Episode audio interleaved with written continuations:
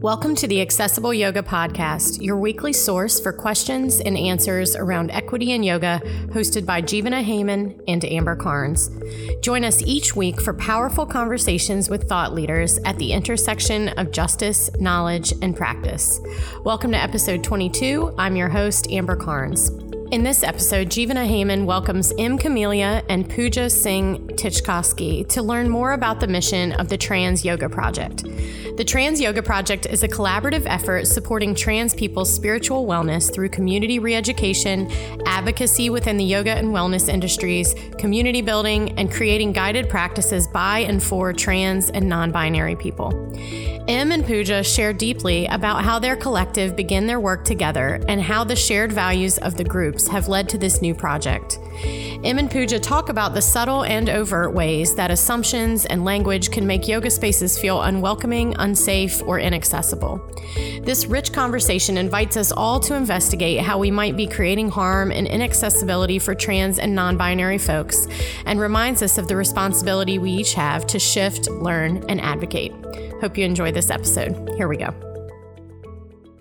All right. Hi, everyone. This is Jivana, and welcome back to the Accessible Yoga Podcast. I'm so happy today to have M. Camelia and Pooja Tichkosky. Did I say your name right? Yeah, you got it. anyway, thanks so much for being here. And um, we're going to talk about the Trans Yoga Project, which I'm very excited about. And um, maybe could you both just introduce yourselves a little bit? Um, and then we'll talk about that project. What do you think? Mm-hmm. M, do you want to go first? Sure. Um, yeah, my name is M. Camelia. My pronouns are they and them. Um, I live in the Washington, D.C. area, and I'm a yoga teacher. I work closely with Jivana at Accessible Yoga, uh, and I'm also one of the co founders of the Trans Yoga Project. Hey everyone, my name is Pooja Singh Tichkovsky, and my pronouns are they, them. And I am currently on unceded Chumash and Micanacan land um, just outside of LA. And I am another part of the Trans Yoga Project. Hmm. And also, you do other stuff, right? Yeah. Uh, I know you're a, you're a musician, right, and a teacher. Yes, yeah, music music is a huge, huge part of my practice, kind of also connected with my yoga practice as well. So kind of mm. feels like one big thing. Yeah. It's great to meet you finally. Yes. Um, you too, Jupiter. Yeah. And I mean, I didn't, I didn't say my pronouns, which is something we should talk, I hope we'll talk about today. So my pronouns are he and him. And, um, so I wonder, can you tell me, either one of you, about the Trans Yoga Project and maybe just how it started? It's pretty recent, right? Yeah, it's pretty recent. Um, we uh, all came together, the eight of us, um, for a what we thought was a single workshop back in August, I think. um, and uh, some of us had known each other prior to that. Um, other of us were meeting for the first time. Um, but we just had a really great experience working together on that first workshop and decided we wanted to keep doing work together. And then after some time co visioning and um, thinking about other projects we'd like to take on, um, we formalized a little bit more and became the Trans Yoga Project. That sounds awesome. And now, so what are you doing now? Like, are you still are you creating things? I mean, what is the? Do you have a plan? Pooja, you want to fill that one? yeah, sure. Um, I mean, we are still very early in the process of kind of establishing who we are as a group and what we want to do together. So we're definitely creating some educational stuffs. We've we um, did some different events for the Trans Day of Remembrance and Trans Awareness Week. Um, we hosted some different classes. We hosted a couple workshops. We also did a memorial and celebration of life um, for TDOR itself. Um, so we have we have a few different things in the works, but we really just want to create more community and more spaces for trans, non-binary, gender non-conforming people in the yoga and wellness uh, kind of world. Um, mm-hmm. and also creating some educational resources for cis people as well mm-hmm. as trans people. Mm-hmm. So it seems like two is kind of a two part mission, right? Like one is um, educating the general public, maybe is that right? And then the other is actually actively creating space. Um, that's right. Yeah, um, and that's really how we describe it. Also, is is kind of having that two pronged mission of doing education for uh, non trans folks in yoga and wellness spaces, and then also creating space specifically for and by trans folks. Could you say more about those two things? I mean, I just maybe how, how is that different? Like, what is maybe? I mean, I'm hoping to spend time talking about both of them, but I guess I'm curious if you could like differentiate them a little bit more. Like, how is that, or are they this? Are they related? Like, by educating the general yoga community, does that create more space, or is there another piece to that that I? That's uh, that's certainly the hope, right? The hope is that um, through the educational events um, and courses that we're able to create, that more yoga teachers are able to hold affirming space for trans mm-hmm. folks. Mm-hmm. Um, at the moment, um, we've just noticed collectively and in speaking to our trans and non binary peers that um, those spaces are in demand but don't really exist. So there's also a little bit of immediacy in terms of um, wanting us to create some spaces as well um, as we work to sort of broaden the um, the what am I trying to say the breadth of people mm. who who are able to hold space like that effectively. Mm-hmm. Mm-hmm. Okay. Did you want to say something about that, Pooja? No, I think I think M said it really well. It's such a um, such a kind of big arena that we're entering into, and I think in some ways we're still really figuring out exactly where we can serve best. So um, it it is kind of an open ended thing, but M, M explained it very well. I mean, one of the things about your about it that I'm excited about is the kind of the collaboration that I see happening from the whole group of you. Like it feels to me, it's always so great when a group of people get together and work in that way. And I, I imagine it's challenging. I mean, I don't know, just from the groups I've been in and the work I've done, you know, that kind of grassroots organizing is, but it really starts with the kind of a, a core group that shares some basic ideals or something. Is that so? Is that kind of how this started? Yeah. Yeah. Um, I mean, I mentioned uh, when we were talking about formation that uh, we went through a visioning process, and that is really ongoing and it'll continue to be ongoing. But one of the things that we made sure to do during that process was have a conversation about what our values are. And I think we even had like an Excel spreadsheet where we were all listing the values that we personally hope to embody and that we also wanted to uh, make sure were embodied by any group that we we came together to create. Mm-hmm yeah, so that was definitely part of that foundational conversation um, before we even got to, you know, what mm. we want to do specifically or what our mission statement was. Mm-hmm. So I wonder if um, could you both talk about like the the challenges that you see, or like what what are the problems in yoga and why it's not welcoming for trans folk? Like what what is I mean, I, am sure there's a lot of things, but um, Do you know what I mean? Like maybe people yeah. listening may not be aware of the challenges. Um, yeah. Yeah. There are, I mean, like you said, there are so many. The the first thing that comes to mind is language. Um, language is such a huge thing, and it's one of the first ways that um, we normally interact with people. And as you mentioned in the beginning as well, Jivana, pronouns are such an important part of creating affirming spaces for trans and um, non-binary people. So, uh, just for people to start to become more aware of the language that they use and the ways that um, they use language to address other people can be. It may sound somewhat insignificant to some people if, if you just use the pronouns that you used since you were little and that feels right for you then it probably doesn't seem like a big deal, but to someone who identifies as something different than to what they were assigned at birth as, um, it can be a very traumatizing experience to be misgendered in that way. So even something as seemingly small as using someone's correct pronouns can actually be mm-hmm. such an affirming thing for a trans or non-binary person. Um, mm-hmm. So I think again, that's like one of the few or one of the many things I should say. Mm-hmm. Yeah.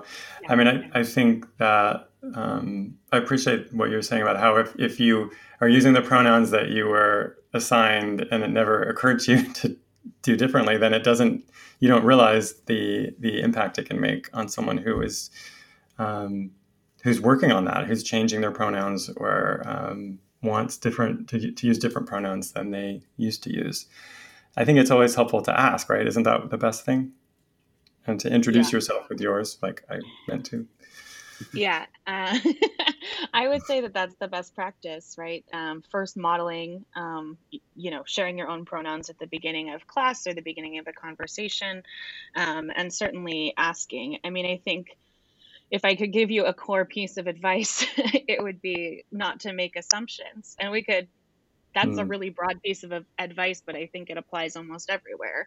Um, I can't tell you how many times I've gone into a yoga class and been setting up my mat or what have you. Um, and as somebody who presents more femininely or you know stereotypically femininely, um, having a teacher walk in uh, and address the whole room as ladies, you know, that's a mm. a pretty big assumption. Um, and I understand what I look like, and I understand um, that we are taught to assume that people who look like me are women and use she, her pronouns and don't mind being addressed as ladies. But um, it's just also not true and it is harmful. So, um, yeah, I think it, it really just boils down to like, don't assume you know anyone's identity or how they want to be referred to when you look at them. You need to, mm-hmm. to ask. Yeah, that's helpful. Any other things, uh, thoughts about like the kind of the damage that's done or the danger? Um... I um, go ahead. I was just going to say, for me, I think one thing that I've really realized as I get deeper into this work is that it's very subtle, the damage that is done and the, the trauma that we experience.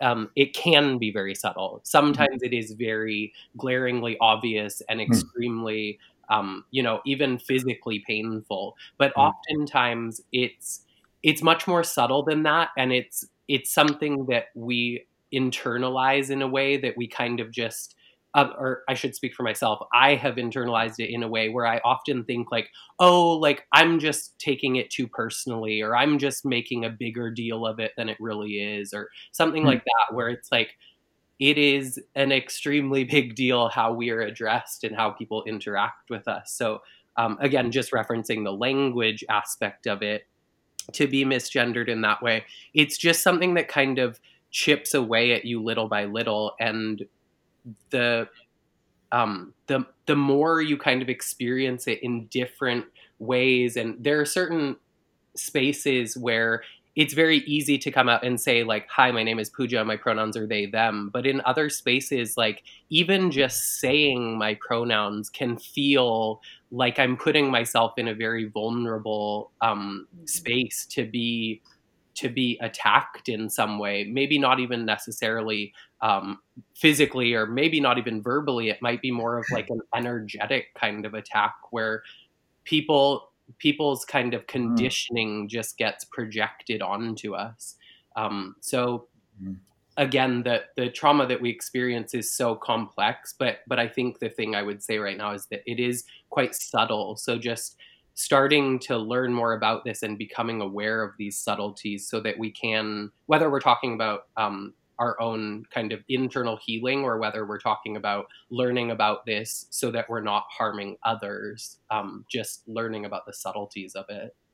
Right. Because generally speaking, I mean, it seems like uh, trans and non-binary folks already are putting themselves out there. So, like you said, like saying your pronouns feels risky, but just being in the world already, probably you are subject to some harassment or abuse right? I mean, is it like that's already an experience that is happening? Definitely. I mean, yeah, yeah for a lot of folks, it's true. Um, you know, again, as somebody who is read by the rest of the world as, you know, fitting into a binary gender box, even though I don't, I feel mm. like out in the world, I'm generally safer than than a lot of trans folks are mm. because I mm-hmm. can just allow folks to read me as cisgender um, and not correct them if I need to, if I don't feel safe sharing my actual identity. Um, but I would 100% agree with Pooja that like a lot of times, both in yoga spaces and outside of them, it's it's death by a thousand paper cuts, right? It's um, hmm. you know, every time I have to use the women's bathroom or changing room, right? and there's no, hmm. you know, actual option for me. It's hmm. every time I, you know, call a doctor's office to make an appointment and I'm addressed as ma'am right? And it's someone I am probably never going to speak to again. I don't necessarily want to have to explain my pronouns or identity to someone, so I usually won't say anything, which is actually, I think, a pretty privileged position to be in. But mm. um, it's also hard. it's also hard to not be seen. Yeah. Yeah, I would think so. Um, so these, so I guess I was just thinking that, you know, using correct pronouns and asking people their correct what their correct pronouns are is a way to help prevent that kind of um, feeling of uh, you know othering of like not being welcome and you know feeling like that person has to stand up for themselves and like make a big deal like so I, I guess for for yoga teacher for cis yoga teachers it can be helpful to make that effort so that trans and non non-binary folks can feel welcome, right? Is that the point? Absolutely. yeah. I mean, and I think there's something there too about um, like it needs to be an actual practice. And I literally mean like practice using pronouns at home with your pets or stuffed animal, right? Because it is, it's, I'm serious. I'm serious. Okay. My stuffed animals. yeah. Yeah. Have a, you know, like have a, a, stuffed animal if you don't have a pet that you refer to by gender okay. pronouns and leave it out. So yeah. every time someone asks about it, you have to explain why you have this teddy bear on your kitchen counter, right? And then you're yeah. going to have to use you know, like a gender neutral pronoun yeah. or an unexpected pronoun. Um, oh yeah. Well, yeah. you've helped me a lot. Um, I mean, I have to say, working with you for years, it's definitely helped me to get it straight. And it, it's it's hard because so many people, it's people who talk to me about you, um, you know, use incorrect pronouns, and it's like I'm more, I you know, and I tried to correct them, but it's just I can see the amount of work involved. Um, mm-hmm. Yeah. Yeah.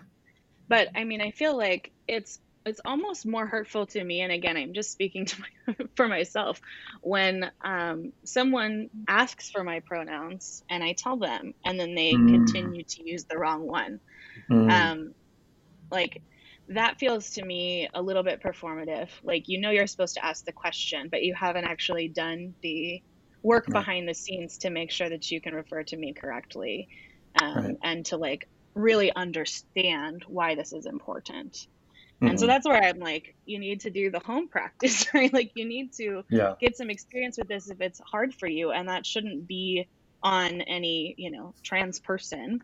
It should be on a pet or a stuffed animal or, right. you know, some other kind of practice with something or someone that is not going to actually experience harm from it. Mm-hmm. Yeah, because like our, our, the way we speak is um, we get we get into patterns, so it's good to break those patterns, you know, and create new ones. Yeah. Um, and yeah, um, I know i am finding that I'm using they them more than for, for just for everyone because it just feels more inclusive. Like you know what I mean? Just uh, if you're going to default to something, sometimes that's like a default. Um, what, what else though? Any other things that you could think of? I mean, just wondering like other ways that harm is done um, in the yoga world. I. I, mean, there's a lot of um, there's a lot of gendering that happens that um, mm-hmm. I think is sort of taken for granted, and I think Pooja can also speak to this. But it's not just pronouns. It's not just you know greeting a group with uh, gendered language um, it it is that you know gendered restroom situation, that gendered changing room situation, that um, mm. gendered like clothing lines situation, um, mm. the you know prevalence of prenatal classes being you know marketed as like women's spaces when there are definitely folks who are not women who experience pregnancy and childbirth. Um, and uh, it's also like in the studio, in the classroom, um, you know, we make all these assumptions about bodies, right? Like, mm. oh, mm-hmm. men have short hamstrings, you know, mm. and women tend to be more flexible, which, like, maybe that's true for a lot of people, but, you know, it's definitely not true for everyone. And again, it goes back to what I was saying about assumptions, right? So I'll hear cues like, men, you might want to sit up on a blanket to take this forward mm. fold, mm-hmm. or bend your knees to take this forward fold. Um, wow, sorry, my cat's just exploded. um, you know, I'll hear those gendered instructions, and um, and it's just really unnecessary. I think. I think there's a lot better ways to say with more specificity what you actually mean in that situation, right? Right, and not and, make assumptions. Yeah, mm-hmm. yeah exactly, yeah. and not make assumptions. Um, Pooja, you speak really well too to, um, you know, talking about like the divine masculine and feminine and its use in mm-hmm. classes. Um, thank you. Yeah, it's it's something again like we were talking about with the language it's just so ingrained in us it's from from every aspect. I mean, I feel like no matter what part of the world you come from, um, it's this gender binary is just ingrained in us in so many ways. So when we're thinking about it in a yogic context, there's often, you know, there are different deities that represent the divine masculine or the divine feminine. And this is not about gender. You know, when we're talking about these energies, like maybe if we refer to it more as like a solar and a lunar energy, it can make more sense to people where it takes it out of a gendered context. But um, we often find you know, it'll be like being in goddess pose and it's it becomes this feminine thing that's like for uh, w- women for like people bo- born assigned female at birth um, hmm. so again it's like doing goddess pose has nothing to do with being assigned female at birth you know uh-huh. it's not it has nothing to do with your anatomy or anything like that it's about an energy um, so if we can start thinking about the way that we approach these practices more from an energetic perspective and thinking about the ways that these energies work together. Again like i said like thinking about solar and lunar instead of masculine and feminine um, just to start to break that conditioning because um, there is there are aspects of the divine feminine that are kind of depicted in a very particular way. And again they are they often use things that we think of as being feminine, as in female. Um, but again, that doesn't mean that that can't relate to someone who identifies as a man.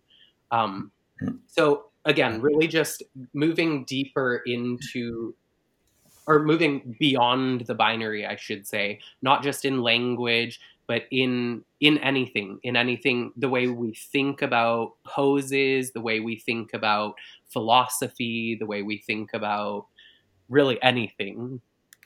Mm-hmm. I, I, mean i really appreciate that the the the two the energies that you're talking about that are like within all of us. So regardless of how we identify that the yoga teachings are about kind of an internal balancing of those energies right? I mean that's isn't that is that what you're saying? That's it's, yeah. it's an internal. Definitely, it it yeah. it is kind of hard to to explain in a very concise way because there again there is so much complexity to it, and even even when we talk about sol- solar and lunar, it kind of mm. still keeps it in a certain binary context. But yeah. we have to understand that it's not it's not one thing or the other. It's a spectrum, and there's always kind of places along the spectrum. So we have to think we can have these kind of binary references if we need them, if they help us to understand something better, but we can't stop there. We have to look at it in a bigger context where it is, again, like I said, a spectrum. So everyone exists somewhere on the spectrum, whether we're talking about gender or other aspects. Mm-hmm. Well, I just know as a cis man that I feel like often excluded, you know, from yoga because of that emphasis on that the I don't know what it is, the divine feminine or something, and the way it's used sometimes in yoga spaces. I mean, I I under I think I know why. I think sometimes people are trying to empower women. I think maybe is what they're trying to do, or people identify as women, but it does feel exclusive to me and not yeah not welcoming and not diverse um, in terms of what our experiences are. And also i think like what you're saying is not getting at the truth of what the teaching is which is beyond that right? It's not about gender really. Right. Yeah, yeah. that's interesting. I think i think there's a lot of that i mean happening in yoga spaces. Um, all right, and so, and how about positive things? So, any positive things we could be doing? Um, we talked about using correct pronouns and maybe being careful not to um, make assumptions about, um, well, in general about people, but also about groups of people. Language like, um, what did you say, ladies or guys? You know, like to avoid that. I'm sure it would be useful. Yeah. But are there other kinds of ideas that you could share? Yeah. Um, I mean, I think that some of this becomes a lot easier when you have real context for why pronouns are important, why um, mm. certain, you know, languaging is potentially harmful. And so I guess I would say something that, you know, teachers can do particular or studio owners or other wellness practitioners is, you know, actually take some form of training. And that that doesn't have to be with us, though it is something that we're, you know, working on and offering um, but like really get to understand um, understand that spectrum or you know i think sometimes it's even beyond spectrum into like a three-dimensional shape that is you know hmm. gender um, and start inquiring with that and i think um, you know part of self-study uh, for everyone should be like just to ask the question right like there's no harm in asking the question you know, is woman, is man, is she, is her, um, something that's resonant for me when I really look within and sit with that. Because you might find that, like, yes, absolutely, that is what resonates with me. And then there's no harm, no foul, right? But, um, you know, you might also find that something else feels more resonant. And even if there's no change in resonance or what feels resonance, you um, you've engaged with the process on a deeper level. And um, you can definitively you know speak for your identity and who you are and claim that. And i think you uh, i think when i talk to cis folks who have gone through a process like that who have asked the question and sat with it um, they have so much more appreciation for um, how powerful it is to have asked the question and found an answer that that feels resonant, right? And it makes them more able to understand why trans folks being affirmed is important, right? Hmm. That's great. I mean, also, it feels like connected to yoga practice. Absolutely. Yeah. You know, like self exploration and trying to understand our, not only our own um, identity and the way like the, what is it that we've attached ourselves to? What is it that we believe we are? yeah. um, and are those true? And are those you know that, that's kind of the essence of yoga right? Is like those burning questions. Um, who are you? Or who am i yeah. i should say. Yeah. And i will say too just from my experience um, i was not someone who was asking that question until I really started to engage with trans folks around me, um, like parts of my queer community and queer circles, who were also giving that sort of encouragement to, you know, make this one of your questions, question everything, including your gender. and when I really inquired with that and sat with it myself, like what I found was that I didn't feel any internal sense of gender. Um, I felt like all of the you know things that I did identify with that I thought made me a woman were external things, and that internally um, I don't experience gender at all. Um, and so I mean, there's a word for that. It's agender. Um, mm-hmm. And um, I use agender and non-binary interchangeably for myself. Not all non-binary people are agender, but um, I I feel it to be a form of non-binary identity in the sense that I don't identify as man or woman, the two you know binary genders that we've all been taught. Hmm. Um, but you know, for me, that was um, that was part of my yoga practice, and it continues to be. I continue to to check in and excavate, and because I found this, you know, answer for myself in that moment of uh, there's there's no internal experience of gender here. All it did, right, is like set off the explosion of additional questions that that spurred for me, right? Like, okay, well, if you don't feel an internal sense of gender, then you know what influences your clothing choices you know what influences um, you know other mm-hmm. behaviors in your life um, where is that coming from how much of that is coming from within you somewhere or um, you know externally and it really helped me get deeper into my understanding of just how much of what we think is innate is actually very surface and very external um, mm. which is a tool that I needed, right, in my practice. yeah. Um, and has really informed the way I practice and the way I teach. Yeah, I mean that seems very much what yoga is. Like I was saying, I mean yeah. that's right. That those questions and self-analysis.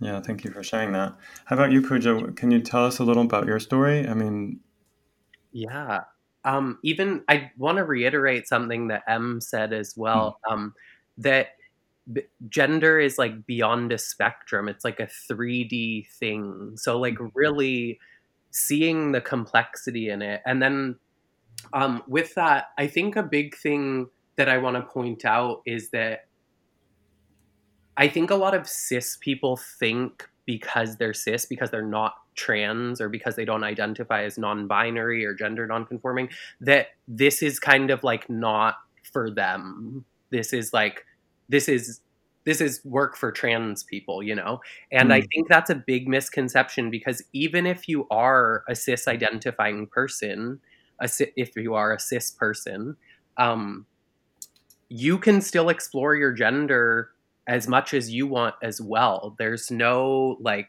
mm-hmm. rule book that says you can't. So I think it's um, again, like we talked about with the pronouns, I think normalizing it is the best thing for everyone. It's not that doing this work um, is only going to benefit trans people. It will benefit everyone because everyone will be able to kind of step outside of these boxes that they're expected to live in. Mm-hmm. Um, and then yeah. also with what M was saying about how they use non-binary and agender interchangeably for themselves, um, I think that is a perfect illustration of how different trans people are. Um, mm. We all identify. We may we may use um, trans to identify that way. Some people may use non binary, some people may use gender non conforming, some people may use all of these terms, some people may use none of them, but still be existing as a trans person. You know, it's not, they're just kind of labels that we use to understand ourselves a little bit better or to communicate to other people kind of a little part of our identity, um, but really understanding that trans people are not a monolith. And um, also to to touch on something M mentioned earlier as well about how like they're seen in the world as a woman often. Mm-hmm. I'm kind of on the opposite end of that spectrum where I appear as a cis male often but I also am very like playful with my gender expression. So I especially at this point in my life, it's like I have no problem wearing a dress or wearing a suit or wearing bright colors or being in all black or you know, it's like my mm-hmm. my outward expression um, can vary so much, and so it also I do have that privilege as well, where I can walk through the world um, and kind of get by without having to explain my transness if I don't necessarily want to.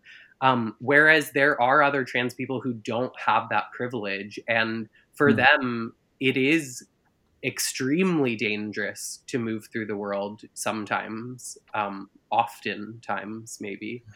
Um, so, just again, kind of really understanding the the depth of our identities and that like there are so many intersections for all of us. And again there's there's this 3d thing that is gender that isn't um, it isn't stagnant it isn't static. It's it's constantly changing. And the mm. more you personally go into yourself and explore your own gender um, the more the more you're going to realize and the kind of deeper understanding you'll have of it. So it's not, it, it's really not static for anyone ever.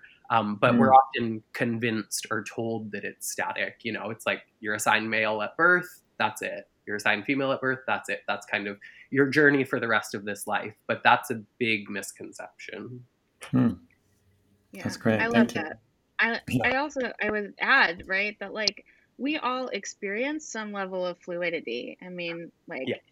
you know, you get up every morning and you decide what to wear. And some days you're like, I really want to do, you know, yeah, like a, a business suit. Uh, you know what I mean? And other days you get up and are like, I really wouldn't mind wearing this, you know, pink shirt. I don't know. It doesn't have to be your gender, right? Like, I'm just pointing out that we're, we're fluctuating every day. Even cis folks are experiencing fluidity in the day to day in terms of how they want to express themselves, what they feel in that moment. And it may not feel like a huge fluctuation day to day, but there is still fluctuation. And I think we can maybe learn from that and extrapolate on that just to understand that, like, some folks experience a much bigger fluctuation than you, but it's still the same process that's happening. Um, and some of that might be coming internally from them. Um, some of it might be that they've sat with those questions and realized how made up all of our gender norms are, right? and given themselves permission to be a little more free in that exploration. Um, yeah, but I think exploring that fluidity, like that, also feels to me to be part of yoga, right? Like mm. exploring change and the fact of change and the nature of change and exploring how to both be with change but also act with change right? Partner with it mm. maybe if i want to get into some octavia butler right? Yeah that's beautiful. I mean i love the idea of you know that connection to yoga again as like self-exploration and um, maybe examining you know what our attachments are like what is it that we what are the thoughts in our mind that we have identified with you know that we think we are um, and maybe we could challenge those things. That sounds amazing. Um, I mean, I know for me it's been around sexuality more, but I, I, it's interesting how people always conflate like sexuality and gender, and really like they're so separate. I mean, there's, I don't know if you have any thoughts about that either, either of you. Um, they're definitely separate. Um, yeah. You know, and and they're definitely like uh, I think there's so much gray there, which I find beautiful, right? Like we, again, just like gender, we tend to think in sort of binary terms, you know, within the LGBTQIA plus community, right? There's still, even within the community, stigma against folks who identify as bisexual or pansexual because it's so ingrained in us that your sexuality is a binary also, right? You're gay or straight, um, you know, and, yeah. um, and I think um, when we start to think particularly about like non-binary identity added in there, uh, like that kind of muddles the field of sexuality too, right?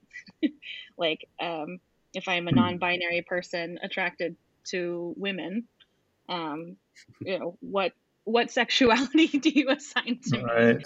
Right. Um, and I just I love how beautifully gray that is because whenever something is that gray, it points out to me what is constructed and um, mm-hmm. and again just opens all those additional questions so I can continue to to study and learn.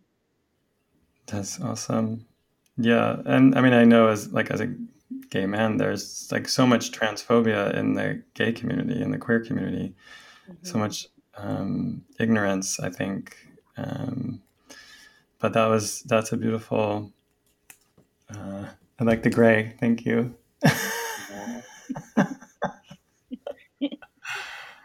Um, any other thoughts? Like any? Well, actually, I have one thing. I usually at these um, in these podcasts we like to give people questions, and I feel like there's a lot of questions that already have come up. Do you want to maybe clarify a question for people, um, or more than one? A question for them to like contemplate. Yeah, to contemplate. We usually leave people with one question to contemplate from these conversations. Um, that kind of summarizes the conversation. I mean, I, I've heard already that just the question about questioning our own gender, like that, we can all explore that, no matter how we identify, that that's important. Um, is that a good question to leave people with, or do you want to say it differently? Either of you? any thoughts? um, the, the thing that's coming to mind for me right now is how are you creating space for gender exploration? Because mm. I think that can apply to anyone. And I think it's kind of a good starting point for people if if maybe they've never really considered this stuff before or if this is feels very new to them or kind of I think anyone can consider their own gender exploration, but also like especially for yoga teachers out there, like how are you creating space for gender exploration even within your own yoga classes? I don't necessarily think it means you need to be like talking about gender but can you um, create a space where you're not gendering people um, and making those assumptions? Can you leave that room for people to to feel like they can explore within themselves how they identify? And M were you going to say something? Um, no, I'm sorry if I interrupted. I couldn't hear oh. either of you for a minute. Oh, we'll stay here. And Pooja was very asking a great question, uh, which is, can you create space for that exploration of gender? Right. So it, I think you're saying in our in, in yourself and also in the spaces that you actually hold. Right. Like when you're a teacher. Yeah. Um, that's beautiful, and I think because to me that's like that's kind of how yoga works. Is like we work on ourselves and then you know we use that practice of working on ourselves to to teach from. Like that's right where the teaching arises yeah. from our own exploration. So i think that's a great way to phrase it. Um, i'll try to summarize that in the notes. And i just wonder anything else you want to share about um, about this topic or about anything about your work or where people can find you? I mean we can put some links to the trans yoga project. I think you have a website now yeah. Um, Absolutely. Yeah. Um, I would say one thing to know about is that um, we, one of the events we did during Trans Awareness Week, which was also the week of our official launch in November, um, was the first installment of a series um, that has at least seven more parts to come. Um, hmm. And so that information, it's it's the transitions series, and it's calls to action specifically for the yoga community uh, in support of trans life. Um, and uh, that information's on the website, which I know you'll link to, but it's it's transyogaproject.com. Um, the next one will be in January. Um, and then uh, yeah, definitely you can find us at our website. We also have a Patreon, um, and support on the Patreon is always very appreciated. And that's just patreon.com slash trans yoga. Mm-hmm. And so, do you, uh, what do you do on the Patreon? Do you offer any stuff like classes or talks, anything, or how? We um, are we're sorting out the benefits for 2021 and trying to hmm. uh, create a little bit more content, I think, to go specifically to our patrons. Um, right now, we are Um, we are periodically posting um, recorded classes uh, as we have them, but not on any specific schedule. I think that's something we're we're Okay. working on for next year. Um, and there are a few other benefits like um, first looks at any new event that's coming up, first access to registration, um, and uh, Mhm. a monthly newsletter that we're we're working on to send out to our list, including all of our patrons. And um, and for your individual work too, maybe we could link to that. I mean, if you have um, individual offerings, did you have Pooja? Did you have individual things you're offering too? Yeah, yeah, I teach regular classes, um, and I'm always offering different workshops and things. And I would just like to add, um, M and I are two of the eight founding members of the Trans Yoga Project. So Yeah. please check out M and my personal work, but also please check out the other six members. We're all we're quite a diverse group of people, and we're all connected through yoga, but we all also kind of um, work in in spheres that kind of um, overflow from yoga as well. So yeah, I would just suggest to check out all of our work. Okay, and I imagine on the website, does everyone everyone's profile there? I mean, Yes. Yeah. Yes. Okay, um, that's great. And uh, any any other things you want to share before we end? Any other final thoughts? You should uh, follow Prince Pooja on Spotify and everywhere Right. else. Uh-huh. Prince Pooja, that's that's your um, is that on Instagram too, right? yes, correct. Okay. Uh, and on Spotify, that's your music. So I know Yeah. you have a number of albums out. Is that right? Yeah, yeah. So I um I lead kirtan, which is a practice of Indian devotional chanting. So I have a couple kirtan albums, um, and then I also make some like electronic um, music, yeah, original composition. So I have kind of a variety of stuff. That's awesome.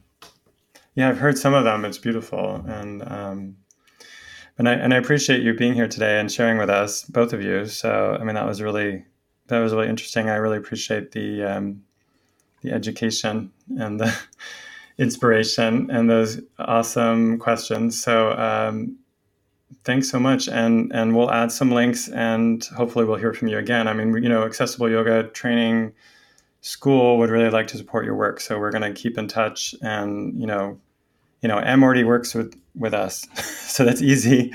But um you know we'd love to stay involved. Thank you so much for having us, Jivana, and thank you, M, for chatting as well. yeah, thanks, Pooja. yeah thanks em all right talk to you both later. Thank you. Thank you. Bye, everyone. bye Thank you for joining us for another week of the Accessible Yoga Podcast. I wanted to let you know that the new cohort of Jivana Heyman's Accessible Yoga Training Online is now forming. The next section of this flagship training will run January 22nd through February 5th. And the Accessible Yoga Training is a 30 hour continuing education program that will teach you a new way of thinking about yoga postures and practices that honors the essence of yoga but allows you to design multi level classes where students of different abilities, ages, shapes, sizes, and experience levels can all practice together with ease. You'll get support from experts around topics like trauma informed teaching, working with larger bodies, yoga for seniors, yoga marketing, and much more with our team of accessible yoga trainers. And since we're learning at home now, there's no travel expenses, everything's recorded with captions, and you can review materials and work at your own pace.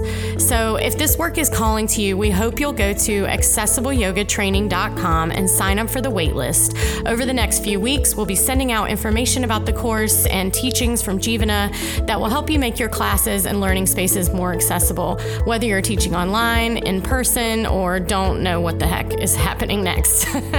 so spend the beginning of 2021 developing your skills as a teacher who can make their classes accessible for all and have every student leaving your class, feeling affirmed and successful. Join the waitlist now at accessibleyogatraining.com. We hope you'll leave us a review wherever you subscribe to your podcasts and also subscribe to this podcast. We love hearing your feedback. It really helps us to make it a little better each week. And we hope you'll give us some input on future guests or topics that you'd like us to cover. Just send us an email through our website, accessibleyogatraining.com. We'll see you soon. Thanks.